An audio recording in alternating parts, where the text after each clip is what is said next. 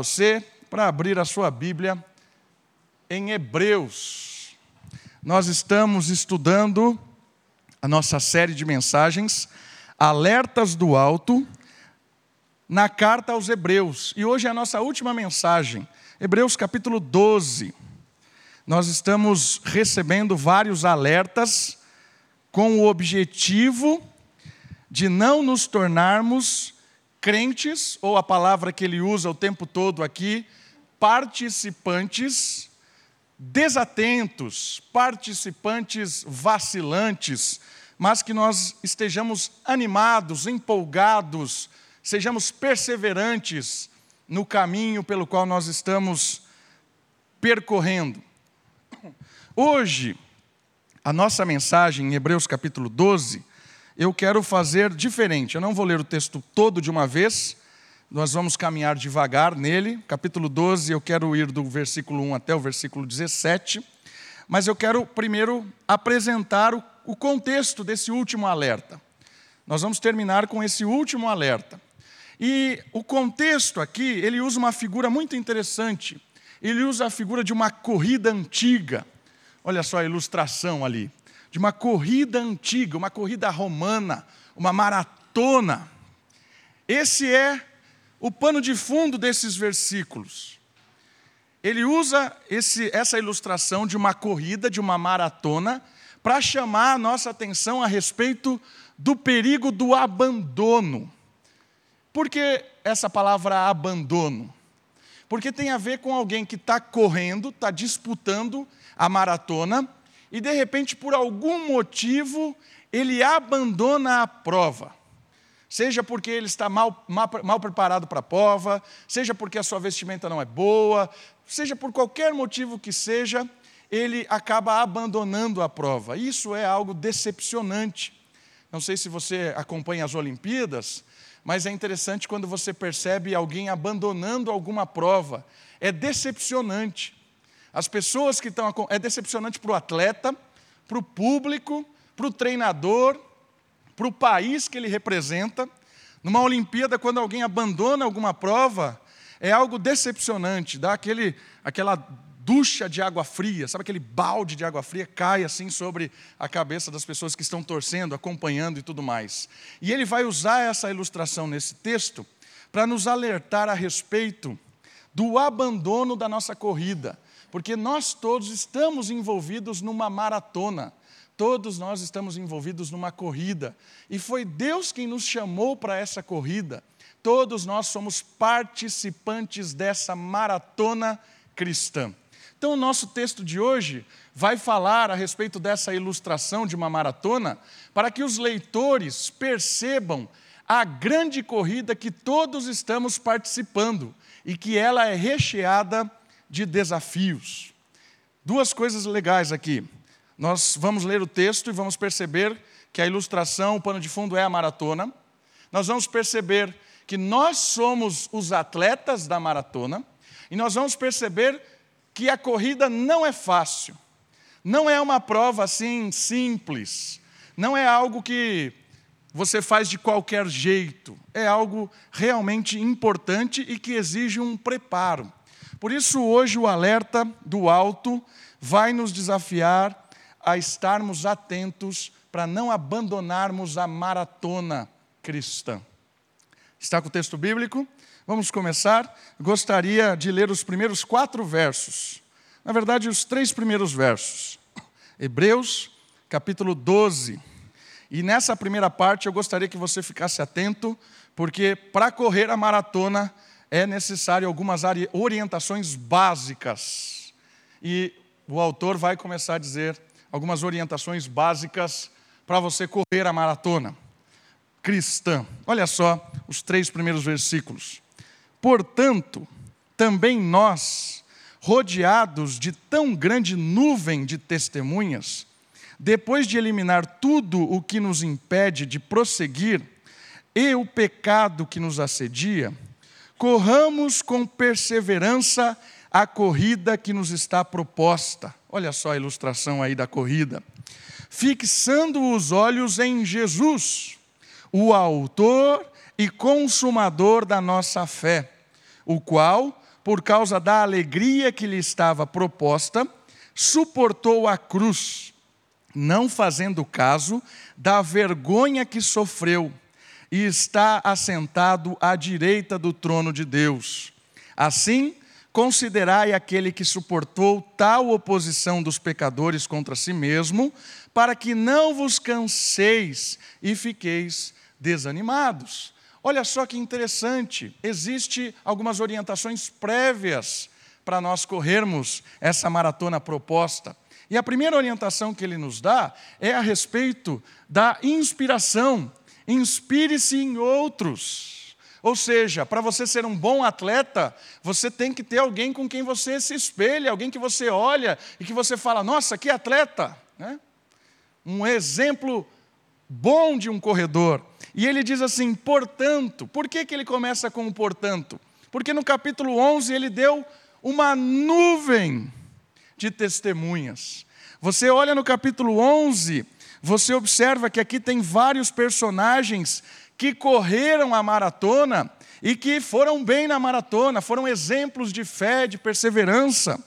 Tem ali Vários, Abel, Enoque, Noé, Abraão, você tem vários personagens que são exemplos de fé, uma nuvem de testemunhas, pessoas para nos inspirar. E olha só, olha os dois versículos aqui, o 33 e o 30, até o 38, do 11.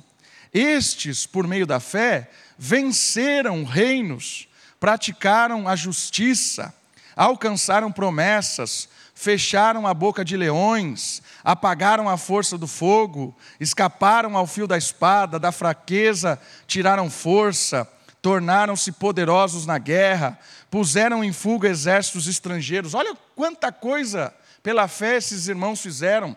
São exemplos de uh, pessoas comprometidas com o Evangelho que fizeram o mundo se calar diante deles. Mas olha só, o texto continua.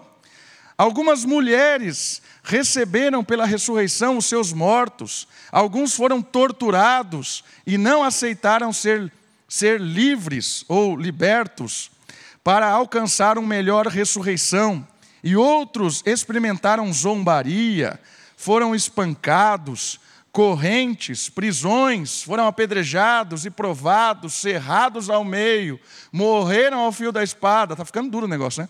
Andaram vestidos de pele de ovelha e de cabras, necessitados, aflitos e maltratados. 38. O mundo não era digno dessas pessoas. Andaram vagando por desertos e montes, por, por cavernas e buracos da terra, e todos eles, embora recebendo bom testemunho pela fé, não obtiveram a promessa. Irmãos, nós temos muitos para nos inspirar. Só que a inspiração, às vezes, ela é seletiva. Nós olhamos só para aqueles que são teoricamente vitoriosos, aqueles que fizeram coisas maravilhosas, atravessou o mar, aquele que fez curas, milagres, fez o leão certo? Não, não devorou na caverna. Coisas maravilhosas, são heróis, são exemplos de fé e de esperança. São, é verdade. Nos inspiram a correr. Mas também os outros também devem nos inspirar. Aqueles a quem o mundo não era um digno. Quem são eles? Aqueles que enfrentaram correntes, zombaria, foram maltratados, foram apedrejados, foram mortos, cerrados ao meio. Pessoas que acabaram não alcançando a promessa no sentido da esperança que tinham, porque mataram essas pessoas, mas a promessa deles vai ser alcançada, porque a promessa não é acabada com a morte. A promessa que Deus fez para eles é superior a esta vida, por isso eles correram, correram e não desanimaram, apesar das pessoas maltratarem, acorrentarem, não deixarem eles correrem. Queridos, eu queria que você olhasse para essas pessoas, esses aqueles que sofreram, se compadecesse com os dilemas daqueles que foram mortos e, ao mesmo tempo, analisando isso para nós. Nós temos momento em que, na nossa corrida cristã, nós vamos ter vitórias, vamos vibrar, vamos se alegrar com Deus. E também haverá derrotas, porque a derrota faz parte da formação do caráter de Cristo em nós. A vida cristã, a corrida que está proposta a nós, é de vitória e de derrota. De caída e de levantar, de tropeços e de comemorações. A gente não pode se iludir que a fé cristã é uma fé vitoriosa o tempo todo. Não é. A corrida é cheia de desafio. Por isso, a gente olha esses personagens e a gente deve olhar para eles e se inspirar, tanto nos seus poderes que Deus usou para fazer coisas maravilhosas, quanto nas coisas que eles sofreram. Quantos personagens foram injustamente maltratados e tudo mais. E o exemplo maior, o exemplo maior ele vai falar daqui a pouco, que é o próprio Senhor Jesus, aquele que correu a corrida proposta. Mas então, a primeira dica aí antes de correr é inspirem-se. Olhem esses personagens, aprenda com eles. Não só da Bíblia. Né? Tantos nós aqui conhecemos pessoas na nossa história que marcaram a nossa vida, deixaram uma marca em nós pela sua ousadia, pela sua coragem, pela sua fé, pela sua perseverança, pela sua humildade. Quantos de nós são inspirados por essas pessoas que correram, guardaram a fé até o fim? Pessoas que nos inspiram. A segunda orientação é uma questão de preparação física. Não tem como correr né, sendo gordinho como eu, não tem. E o texto está dizendo exatamente isso.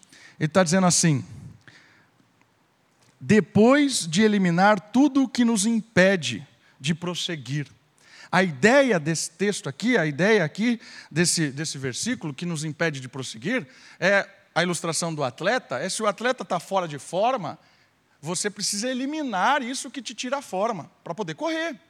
Né? Um gordinho, assim como eu, não vai correr. Eu não consigo subir um morro aqui, imagina, como é uma maratona.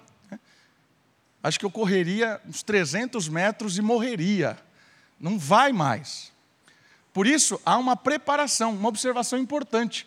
Precisa de uma preparação física para correr isso. E uma coisa muito interessante é que essa preparação física, para prosseguir, ela está usada a comparação da, do peso e tudo mais, mas traz isso para a maratona cristã, para a nossa vida com, como um todo. Tem coisa que não é pecado, mas nos impede de correr. Ser gordinho não é pecado, mas nunca você vai correr uma maratona gordinho. Né? Por isso, quando você traz uma questão para cá, e olha assim, tem coisas dessa vida que não são pecado, mas estão, de certa forma, te impedindo de correr. Como assim? Quando você coloca coisas em cima da maratona, ensina em cima das prioridades de Deus. Tem coisas que são legítimas e boas, mas que acabam virando idolatria na nossa vida. Tem coisa que a gente não sabe lidar. Às vezes a gente se envolve tanto com o nosso trabalho, trabalhar não tem nenhum problema em trabalhar.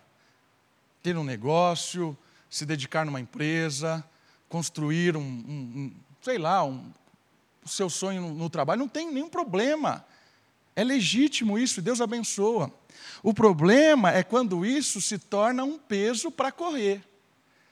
É quando o trabalho vira uma desculpa na sua corrida.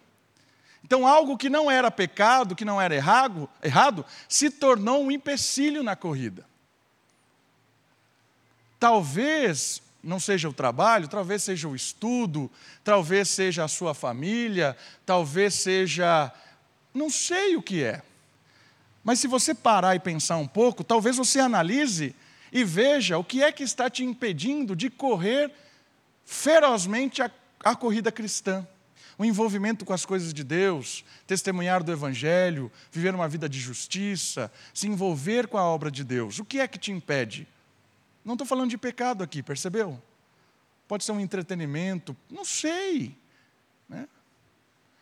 Mas as coisas dessa vida são ilusórias e podem se tornar ídolos na nossa caminhada.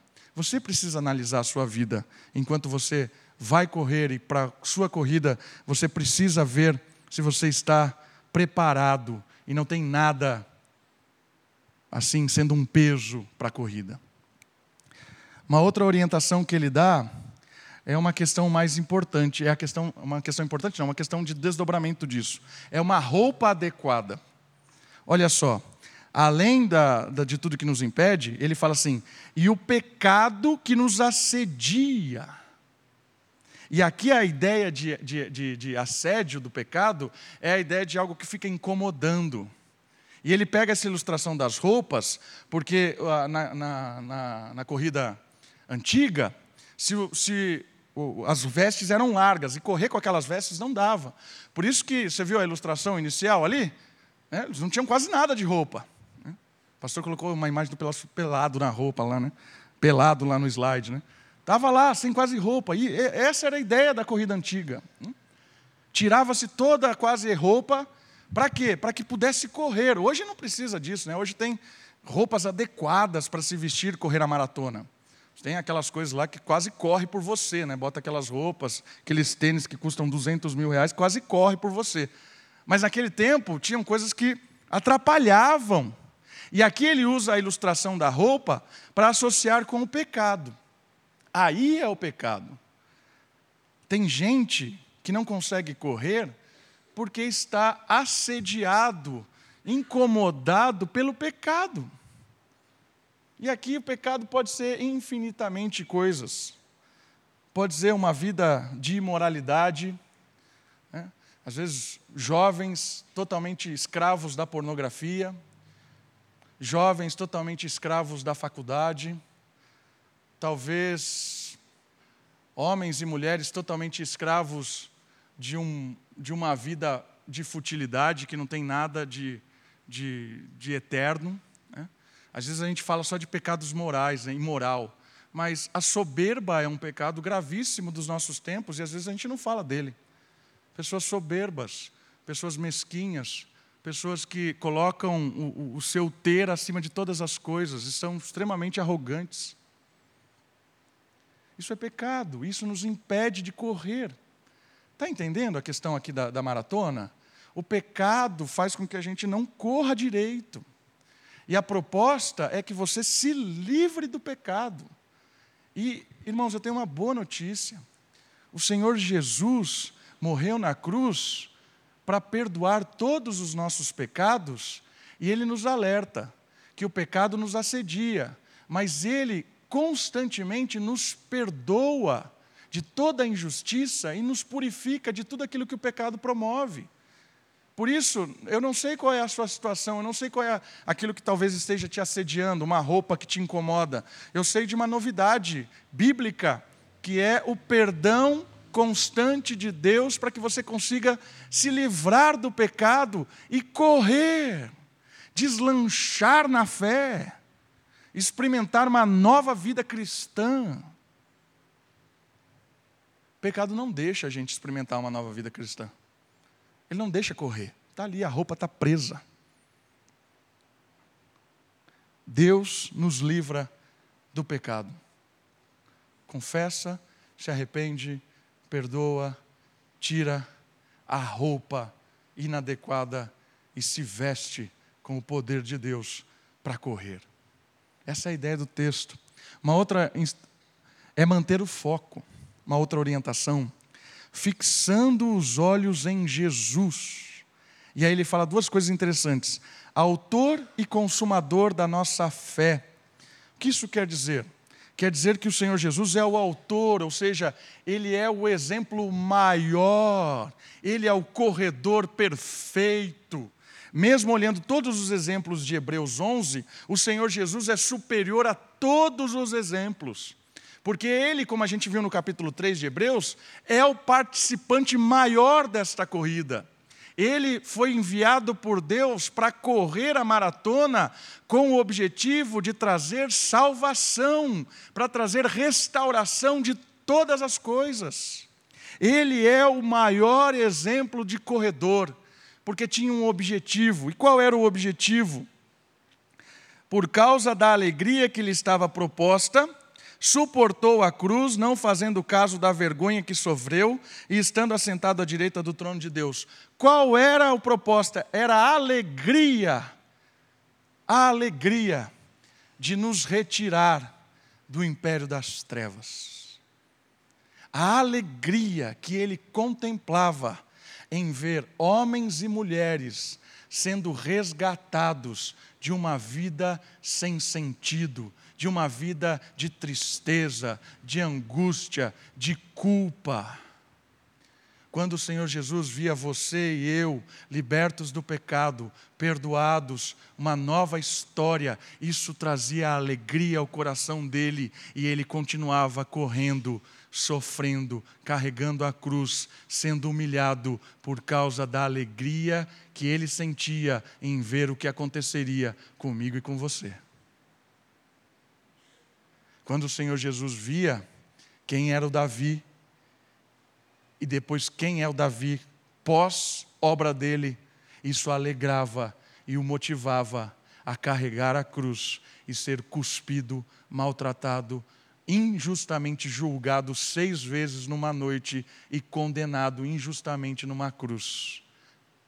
Ele tinha poder para se livrar disso? Tinha. Por que ele não se livrou? Porque ele foi motivo, motivado pela alegria de ver a nossa alegria. Fantástico isso. Nosso Deus é maravilhoso. Salvar pessoas como nós, que não valemos nada. Não valemos nada. Só fazemos coisa errada, só, só pensamos bobagem. Somos iludidos o tempo todo com coisas dessa vida. Caminhamos de costas várias vezes, tropeçamos. Mas sabe de uma coisa? O Senhor Jesus correu a corrida dele e morreu para salvar você de você mesmo, para me salvar de mim mesmo. E isso gerou no coração dele alegria. Queridos, isso é algo muito, muito desafiador para nós, porque ele estava proposto, estava realmente é, com um objetivo fixo de cumprir a carreira. Quando a gente olha para o Senhor Jesus, que é o exemplo maior, nós precisamos manter o foco nele. Manter o foco nele. Por quê? Porque aí nós vamos conseguir enfrentar a nossa corrida diária. Nós vamos conseguir enfrentar a zombaria que nós enfrentamos, nós vamos conseguir enfrentar as humilhações que nós passamos, as injustiças que nós sofremos. Nós vamos enfrentar isso, não como forma passiva, baixando a cabeça, não, nós vamos contestar o mal, vamos responder com a prática do bem, vamos denunciar as injustiças, vamos fazer isso, mas nós não podemos nos desanimar, porque esse mundo é mau, esse mundo persegue a luz. Toda vez que nós somos desanimados por causa das injustiças e por causa das derrotas, nós precisamos olhar para Jesus porque aquilo que ele fez na cruz parecia uma derrota, parecia uma grande derrota, mas na verdade, Deus sempre usa o fraco, Deus usa sempre o inesperado, o louco desta vida, para trazer luz, para trazer salvação. E a derrota aparente de Jesus foi a grande vitória do seu ministério. Quando ele ressurge da morte, ele traz esperança de salvação para todo mundo. Por isso a gente tem que olhar para Jesus, manter o foco, se inspirar nele e tem como objetivo. Qual é o nosso objetivo? Nosso objetivo é sermos discípulos e fazermos discípulos. Passarmos nessa vida testemunhando do Evangelho, investindo na eternidade, investindo em pessoas para a eternidade. Olhe para o foco, não perca o foco. Toda vez que você se desanimar, toda vez que você for injustiçado, toda vez que você cair, toda vez que você pecar, olhe para Jesus. Receba o perdão, receba o ânimo, receba o poder do Espírito para levantar, para se limpar e para continuar correndo, sem perder o foco. E a última orientação: perseverar e se cuidar Versículo 3: Assim considerai aquele que suportou tal oposição dos pecadores contra si mesmo, para que não vos canseis e fiqueis desanimados. Persevere, continua correndo, cansa, cansa, desanima, desanima. Tem derrotas? mais do que vitórias. As pessoas nos, nos traem, as pessoas nos ofendem, sim, mas também tem momentos de alegria. As pessoas nos abraçam, se alegram conosco, nos agradecem. Essa é a nossa vida cristã. Persevere, vale a pena, porque a nossa vida não é um resumo nisso aqui. Nós temos que olhar para o final. Cristo olhava para o final e era a nossa alegria, isso o alegrava. Qual é o nosso final? Nosso final é estar com Cristo num lugar de justiça, onde todos glorificam a Deus e todos estão satisfeitos, porque a justiça e a alegria e o prazer florescem. Por isso vale a pena enfrentar o que enfrentamos e testemunhar daquele que pode salvar, daquele que pode inserir qualquer pessoa que ele quiser dentro da caminhada, dentro da carreira. Vale a pena. Vale a pena perseverar. Não abandone a prova. Não abandone. Texto começa com orientações básicas para a gente correr. Inspire-se em outros, se prepare, certo? Abandone coisas talvez ilusórias que estão te atrapalhando aí. Cuidado com a roupa, o pecado que nos assedia. Mantenha o foco, persevere, vai até o fim, se cuide. Aí o texto continua e ele vai falar outra coisa muito importante. Ele vai falar sobre os métodos do treinador. E aí nós precisamos ter atenção. Porque para nós corrermos, o treinador, ele usa um método para nos preparar para a corrida e um método para nos formar durante a corrida. E às vezes nós não entendemos o método. E eu queria que você olhasse do versículo 4 até o versículo 7. Quais são os métodos? Vamos lá? Olha lá. No combate contra o pecado, ainda não haveis resistido a ponto de derramar sangue. Já vos esquecestes do ânimo de que ele vos fala como a filhos? Filho meu, não despreze a disciplina do Senhor, nem fiques desanimado quando por ele és repreendido Pois o Senhor disciplina a quem ama e pune a todo o que recebe como filho. É, vi, é visando a disciplina que perseverais, pois Deus vos trata como filhos. Pois qual é o filho a quem o pai não disciplina? Olha que interessante. A primeira questão importante é que o treinador é o nosso Pai Celestial. É Deus que nos está formando, que nos está preparando para a corrida e tem um objetivo final: é a nossa santidade. Para isso, os obstáculos são muito duros. O método de Deus é nos transformar a partir da disciplina. E o que é disciplina nesse texto? Disciplina nesse texto é o método que Deus transforma o nosso caráter, o nosso coração. Ele usa a disciplina para formar em nós uma casca dura, pessoas vividas, experientes na fé, maduras, cada vez mais parecidas com o Senhor Jesus. E a santidade, ou seja, a transformação, a, a, aparência com Cristo, isso é a santidade. Cada vez mais menos parecido comigo mesmo e mais parecido com Jesus. Isso tem um método, e o método aqui que ele fala é a disciplina. E eu, vamos ler o, o, o resto, 9 até o 10. Senão não vai dar tempo, já estou correndo aqui. Além disso, tínhamos os nossos pais humanos para nos disciplinar, e nós os respeitávamos. Logo, não nos sujeitaremos muito mais ao Pai dos Espíritos? E assim viveremos? Pois eles nos disciplinaram durante pouco tempo, como bem lhes parecia mas Deus nos disciplina para o nosso bem, para sermos participantes. Olha só que interessante. palavra participantes do que? Da sua santidade. Queridos, olha só o método de Deus. O método de Deus, ele é disciplinar. E aqui ele usa a analogia também de um pai que educa um filho. Quando um pai que ama um filho, corrige um filho, usa um sistema formativo, ele não tem um intuito de machucar o filho, de ofender o filho, de desanimar o filho. Ao contrário, o pai usa a disciplina, e existe um leque grande de formas de disciplinar, com o objetivo de promover uma criança talvez independente, madura, inteligente, uma criança que saiba lidar com as coisas da vida. Esse é o intuito de um pai ou de uma mãe quando ela corrige um filho, quando ela disciplina. O que o autor está nos falando é que o nosso treinador é o nosso pai. Não é um treinador como qualquer outro. Ele é um treinador que é como o nosso pai. E ele é o nosso pai, porque ele é o nosso criador. Ele nos conhece muito bem. E o método que ele se utiliza é um método de formar Cristo em nós por meio da disciplina. E que tipo de disciplina é essa?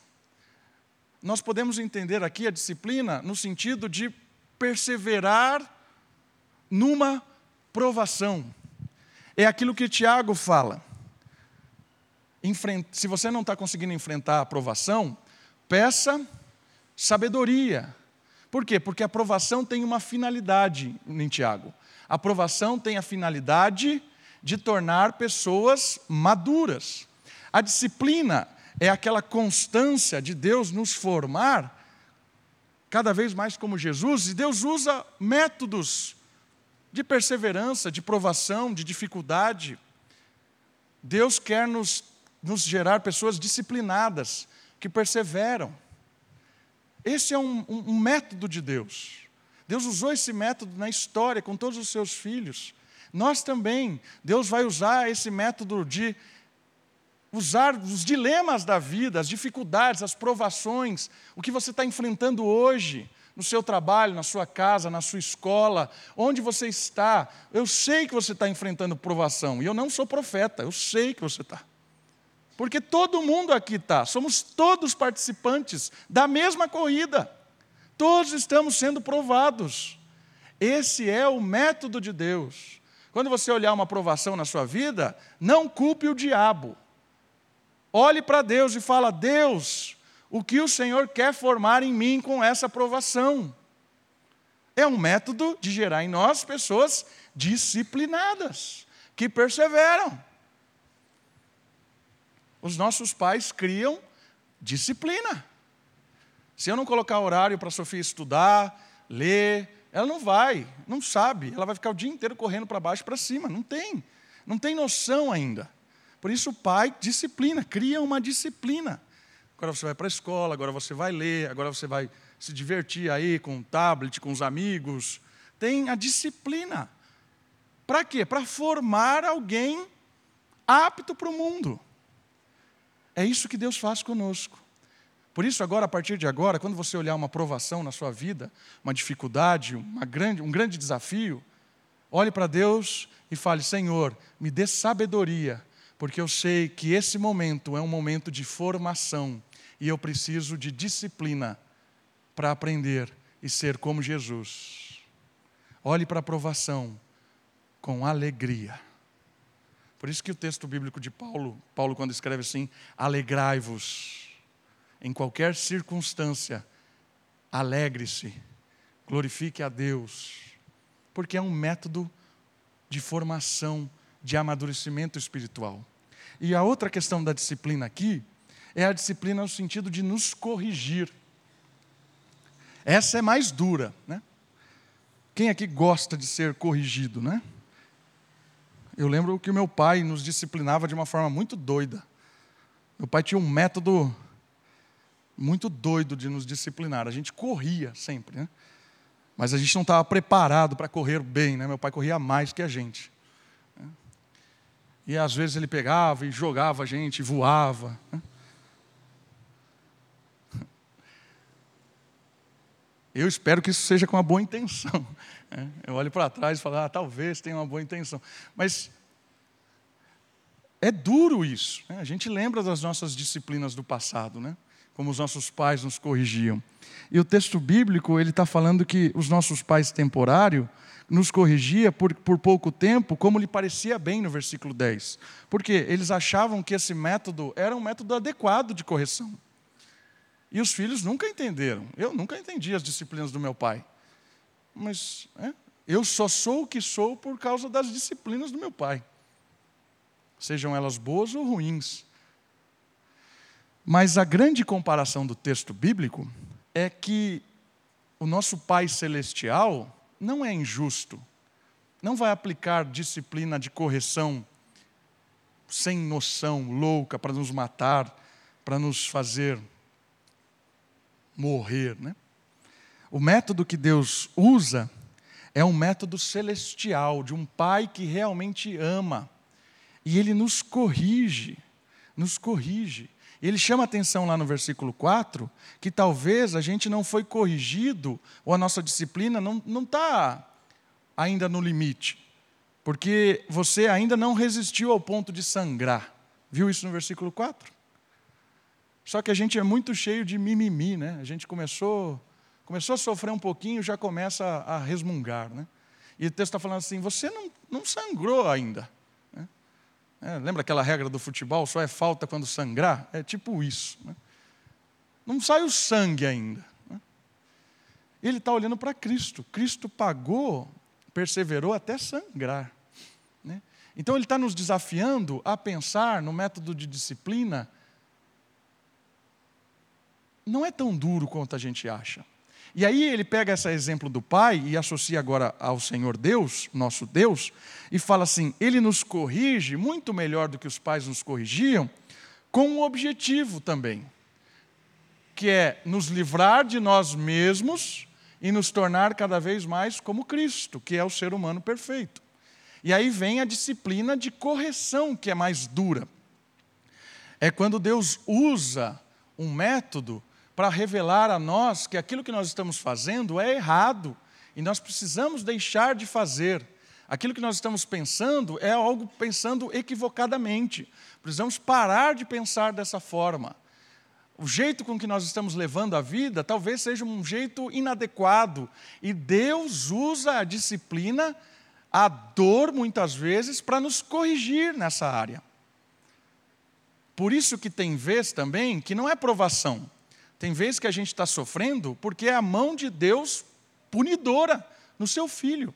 E se Deus não nos punisse pelos nossos erros, Ele não seria nosso pai. O texto diz que ele seria, nós seríamos bastardos e não filhos. A ilustração de bastardo, naquela época, é o rei tinha os seus filhos legítimos, que ele cuidava, sustentava, disciplinava, dava toda a preparação, e tinha um monte de filhos espalhado pelo reino todo que o rei não estava nem aí por eles. E ele usa essa ilustração, essa ilustração dizendo assim: vocês não são filhos bastardos. Deus se importa. Por isso que Deus nos corrige. Por isso que Deus quer nos, nos tirar do, do lugar errado e nos direcionar para a santidade. E a santidade é o que?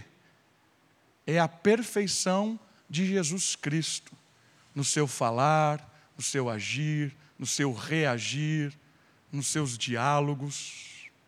Por isso, meu irmão, minha irmã, entenda que os métodos de Cristo visam nos corrigir dos nossos erros. Às vezes nós estamos passando por provação, seja disciplinado, seja perseverante. Às vezes nós estamos sendo punidos por erros que nós estamos fazendo. Preste atenção. Deus está te dando um recado. Você está sofrendo porque você está fazendo tudo errado. Você está sofrendo porque as suas escolhas estão completamente equivocadas. Por isso que você está sofrendo. Não adianta ficar orando para se livrar. Eu vou continuar te punindo até você acordar. É isso que os nossos pais faziam. Né? Uma vez eu bati cinco vezes, não, não bato, não bato na Sofia, né? Medida socioeducativa através da dor. Cinco vezes seguida, para ensinar ela uma coisa. Cinco vezes. Vai fazer? Não. Disciplina. Vai fazer agora? Não. Ela tinha cinco anos. Vai fazer agora? Não. Na quinta vez, vai fazer agora? Vou. Fez. Era importante fazer? Era importante. Cinco vezes. Às vezes nós estamos apanhando de Deus há mais de cinco vezes e ainda não mudamos. E ainda estamos murmurando, reclamando e orando para Deus nos livrar daquilo. Mas é uma disciplina, acorda. Você está apanhando porque você está fazendo besteira.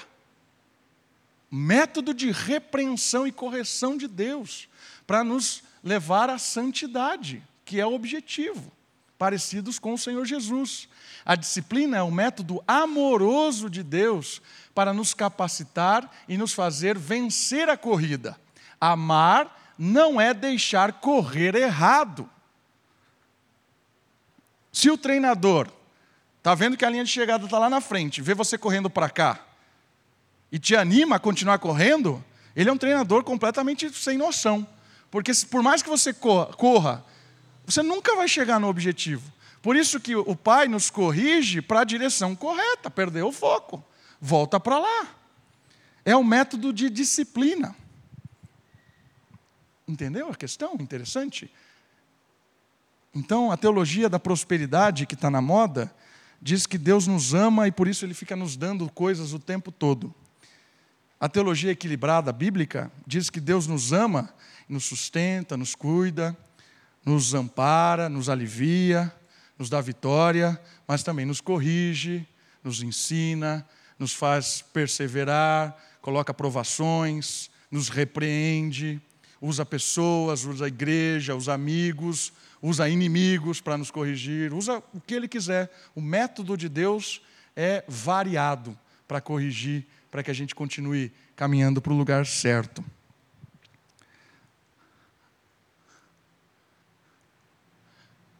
Duas questões aqui que eu quero só ler, e depois eu quero, já estou bem adiantado, quero ir por última parte do texto, que ele dá um exemplo de alguém que abandonou. Não basta apenas ouvir, né, para ganhar. Se o atleta não se sujeitar às orientações do treinador, o completar a prova será impossível.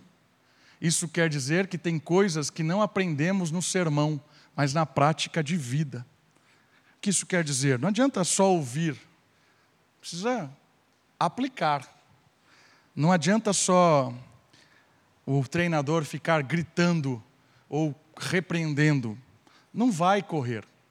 Precisa se submeter à orientação, né? Versículo 10 e 11. 11 agora. Nenhuma disciplina parece no momento motivo de alegria. Ninguém gosta de apanhar, né? Mas de tristeza. Depois, porém, olha só, produz um fruto pacífico de justiça nos que por ela têm sido exercitados. Ok? Produz correção, transformação. E agora a última parte do texto. Eu queria que você observasse nesse último trecho, durante a corrida, preste atenção em algumas coisas. Nossa, tem muito detalhe, mas eu não vou correr com todos. Eu quero só ler algumas coisas aqui. Versículo 12. Portanto, firmai as mãos cansadas e os joelhos vacilantes. Endireitai os caminhos para os vossos pés, para que o manco não se desvie, mas pelo contrário, seja curado. Procurai viver em paz com todos e em santificação, sem a qual ninguém verá o Senhor.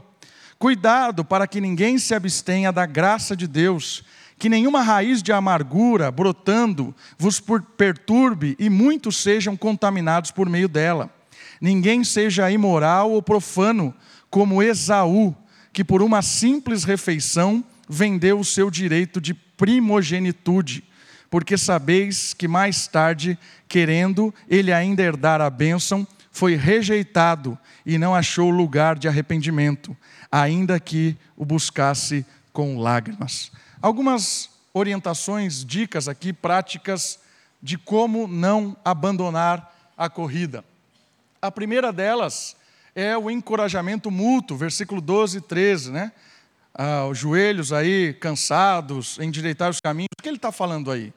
Para a gente nos ajudar na corrida. Porque a corrida não é de adversários. Nós que somos participantes da corrida, não estamos correndo um contra o outro. Nós estamos correndo juntos. Por isso, alguém caiu, levanta. Alguém está com dificuldade, diminui a marcha, né? a corrida, diminui, começa a correr mais devagar do lado de alguém para que ele consiga correr. Você é um participante desafiado a correr com os outros e não sozinho. O objetivo não é ganhar, o objetivo é atravessar a linha de chegada com o maior número de pessoas amparadas pela sua ação, pela sua prática de justiça, pelo seu amor ao próximo ajudar mutuamente. Versículo 12 e 13.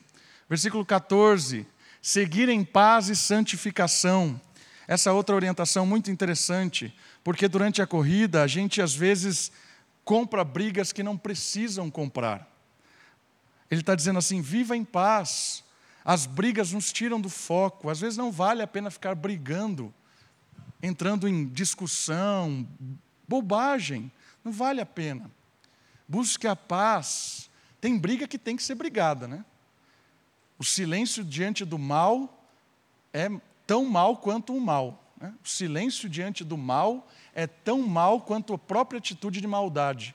Não é esse tipo de, de paz, né? a paz em que todo mundo está se dando mal e você não quer se envolver. Não é esse tipo de paz. Mas é, talvez, a gente está vivendo uma era em que todo mundo fica brigando pelos seus direitos o tempo todo.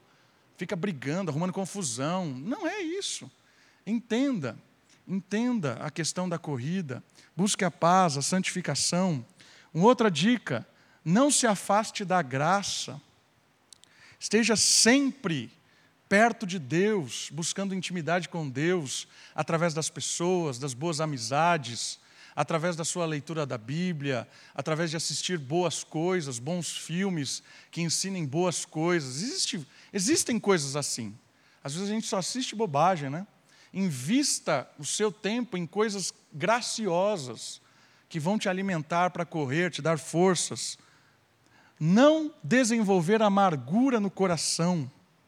Irmãos, esse é um ponto muito importante. Às vezes, nas nossas decepções da nossa corrida, nós geramos no coração uma amargura, uma raiz amarga, que brota, e o versículo 15 diz assim: perturba e a partir disso, muitos são contaminados. Coração amargurado, ele amargura a casa, ele amargura os filhos, amargura a esposa, o marido, amargura os amigos. E o que é um coração amargurado? É uma pessoa que não supera. Uma pessoa que não supera é porque ela ou não experimentou o perdão de Deus, porque quando Deus perdoa, está perdoado, é a ideia do filho pródigo. Chegou todo lameado, né? O filho pródigo foi até os porcos, abandonou a sua casa, gastou tudo que tinha, foi até o chiqueiro. Quando volta para o pai, o pai o abraça e o perdoa. E o filho pródigo, ah, eu quero ser um, um, qualquer, quero servir aqui, fazer qualquer coisa. E o pai dele fala assim: não, você foi perdoado. Se aceite de volta como filho. Às vezes nós não sabemos experimentar o perdão de Deus, ficamos nos pesando por coisas que fizemos ou pensamos o resto da vida, isso gera coração amargurado, culpa. Experimente o perdão de Deus em definitivo, porque Deus perdoa e perdoa. Viva isso. Às vezes o coração amargurado é porque nós não perdoamos alguém. E quando nós não, não perdoamos, nós vivemos o tempo todo reclamando daquela situação que nos machucou, daquela pessoa que nos ofendeu, de uma situação de vida que aconteceu, de uma perda. Ficamos o tempo todo murmurando isso. Querido, a gente precisa saber perdoar, saber entregar nas mãos de Deus, para não gerar amargura no coração, reclamação, murmuração. Isso contamina, e aí é uma vida desgraçada completamente longe da graça. Isso contamina as pessoas e afasta as pessoas, porque conviver com pessoas amarguradas é impossível. Por isso, perdoe, aceite o perdão, experimente o perdão, perdoe as pessoas. Cuidado com o coração amargurado. E o último ponto que eu queria focar para terminar é o exemplo de Esaú que abandonou a corrida. E o versículo 16 diz assim: ninguém, ou seja, cuidado, ninguém, seja imoral e profano como Isaú. A história de Isaú é interessante, porque Isaú, ele era o filho primogênito. E ele tinha o direito de exercer a, a ser primogênito, ele tinha esse direito e responsabilidades também. Mas o que aconteceu? Isaú tinha um irmão, Isaac, Não, Isaac é o pai, né? Jacó. Eu sempre confundo. Jacó. E o irmão Jacó, que era bem esperto também, queria eh, ser primogênito. E um dia, Esaú, depois que foi caçar, chegou cansado em casa, e o irmão, muito malandro, fazendo lá a sua sopa, a sua lentilha, falou: Esaú, olha só o que eu preparei para você. E aí Esaú, ah, que bom, mas opa, você só vai beber, comer, se você me dar o direito de ser o filho primogênito. Claro que eu te dou, toma aí. Então, já deu. Né? Então, isso é profanar. O que é profanar? Espiritual, algo sério, para se satisfazer com o imediato. Isso é profanar. Isso é uma lição muito grande para nós que estamos correndo. Porque o tempo todo nós somos convidados a ser pessoas, a serem pessoas profanas, a serem pessoas que trocam a espiritualidade, o objetivo da eternidade, pelo prato de lentilha. E o que é o prato de lentilha? É o prazer imediato, longe da vontade de Deus. O tempo todo tem alguém dizendo para você: você está cansado, está estressado, você está com dificuldade financeira, para de correr essa vida aí que você quer viver com justiça, sendo honesto, contribuindo na igreja, se envolvendo com as coisas de Deus. Para, isso não está dando certo. Olha esse jeitinho aqui. Olha esse prato de lentilha. Nós somos o tempo todo seduzidos para trocar as coisas espirituais, as responsabilidades da nossa corrida espiritual, do nosso envolvimento com Deus, do nosso relacionamento com Deus, por coisas imediatas. Queridos, o tempo todo, se eu te der a palavra, se você quiser levantar a mão, essa semana você tem história para contar de pessoas que te ofereceram pratos de lentilha para não mais correr na justiça, na integridade, no amor e nas coisas de Deus. Às vezes é uma aventura, né? Meu casamento está horrível, minha mulher só briga comigo. Aí tem uma pessoa lá no, no trabalho que sempre me trata bem, né? tem sempre me dá um presentinho, tem palavras doces. Aí por, uma, por um prato de lentilha, por uma aventura, destrói a vida inteira. Todos os dias nós recebemos propostas de prato de lentilha. Querido, cuidado para que você não caia como Esaú caiu e esfolou a cara por causa de um prato de lentilha. E a outra questão interessante que ele fala, ele fala que Esaú foi lá no pai requerer a bênção, né? Ele ainda herdar a bênção foi rejeitado. Lembra disso? Porque Jacó foi lá correndo, recebeu a bênção, se fantasiou de Esaú, e depois Esaú foi lá, começou a chorar para o pai: me dá a bênção, me dá o direito. Aí ele fala: já dei, já dei para o seu irmão. E aí ele chora. Que tipo de choro é esse? De Esaú. Dificilmente é um choro de arrependimento, mas é um choro de remorso. Qual é a diferença de arrependimento e de remorso? Arrependimento é quando nós choramos por causa do pecado. Remorso é quando nós choramos porque perdemos o benefício de alguma coisa.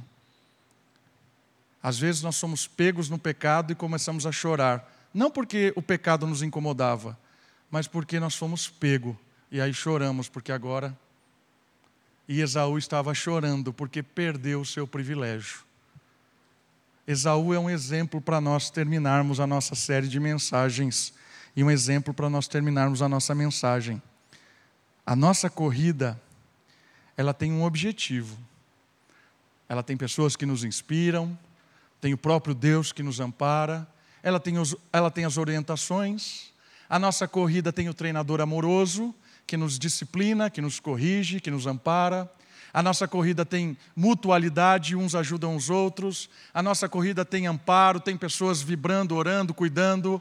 Mas a nossa corrida também tem propostas indecentes, que às vezes, por causa de cinco minutos de prazer, nós profanamos o reino de Deus e nos esfolamos no chão da maratona. Vamos orar? Abaixe sua cabeça, feche os seus olhos, coloque a sua vida diante de Deus